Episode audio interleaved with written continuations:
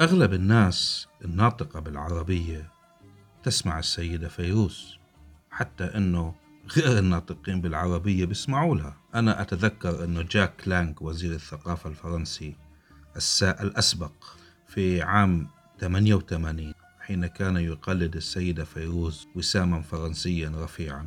مؤخرا رئيس الجمهورية الفرنسية ماكرون قال أنه يسمع للسيدة فيروز. أنا أيضا. أطرب كثيرا بالصوت والكلمة واللحن لكن أكثر ما أطرب لقصائدها المغناة والموشحات. مثلا من منا لم يسمع المقطع التالي؟ حامل الهوى تعب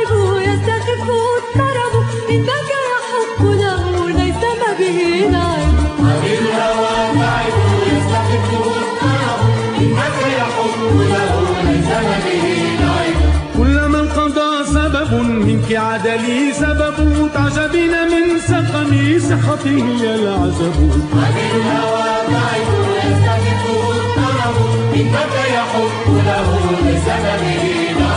تضحكين ناهية تضحكين ناهية تضحكين ناهية والمحب يلتحب الله الله الله الله الله. تعجبين من سقمي صحتي هي العجب.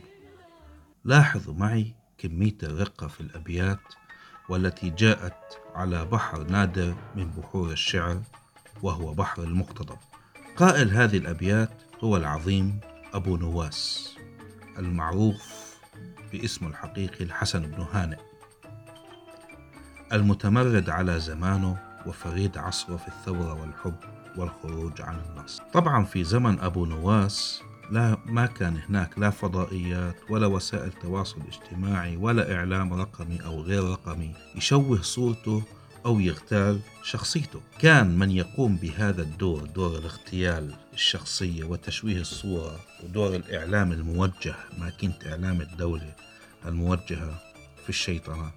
كانوا هم فقهاء السلطة وفقهاء السلطان رجال الدين. وهم من يقومون بالدور البشع إذا وجدوا من يهدد مصالحهم أو مصالح السلطة التي يعملون لديها ويتكسبون منها. فاشتغلت الباكينة آنذاك على تشويه سمعة أبو نواس وشيطنته ووصفه بأقذع الصفات بل وتحميل سيرته ما لا يحتمل من بشاعة. كان أبو نواس بدوره مقاتل عنيد واجه الكل بمفرده وبشعره المتفرد حتى على الشعراء أنفسهم تمرد هذا الرجل. وهؤلاء الشعراء اعتادوا أن يبدأوا بالمقدمات الطللية يعني الوقوف على الأطلال والتي رآها أبو نواس عادة قميئة تعكس نفسيات متحجرة ترفض التقدم والتطور. يعني الرجل كان آه، ليبرالي حقيقي وراديكالي في في ثورته على هؤلاء الذين يتمسكون بالأطلال وهذا انعكاس للتمسك في الماضي التحجر. يرفضون التقدم. فهو بكل ليبرالية قال في ذلك شعرا راح الشقي على رسم يسائله ورحت أسأل عن خمارة البلد. يبكي على طلل الماضين من أسد. لا در درك. قل لي من بنو أسدي والرسم هو باقي الأثر من البيوت ويصف هؤلاء الشعراء ممن يذهبون للبكاء على هذا الأثر بالأشقياء أو بالشقي ويسخر بشدة من التفاخر القبلي والعصبية القبلية التي تميز بها العرب. لكن دعونا نرجع لأبيات الغزل اللي غنتها فيروز في البداية وسمعناها كمقطع جميل بصوتها. لنلمح عبقرية مختلفة غير عبقرية أبو نواس. تلك العبقرية التي تمثلت في أخوين من ضيعة لبنانية اسمها أنطلياس. عاصي ومنصور. عاصي فنان اللحن ومنصور لاقط وصياد المفردات.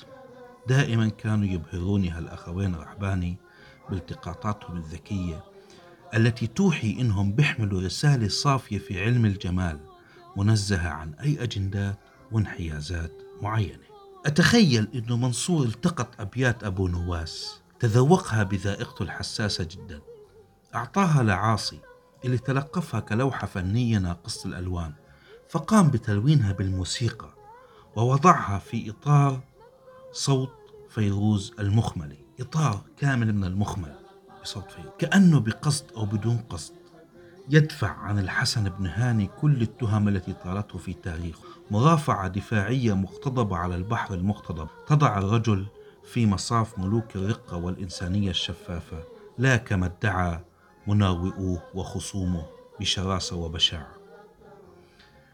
هذا على كل حال هاي الأبيات ليست المثال الوحيد لعبقرية الالتقاط والنبش التاريخي للأخوين الرحباني موهبتهم في الأركيولوجيا الشعرية وعلم الحفريات التراثي توغلت في أزمنة أبعد بكثير من ذلك. وفي جغرافيا أبعد من ضيعة أنطلياس اللبنانية الوادعة بأكثر من الكثير. مثلا غنت فيروز ولنسمع مع بعض. لو كان قلبي معي ما اخترت غيركم ولا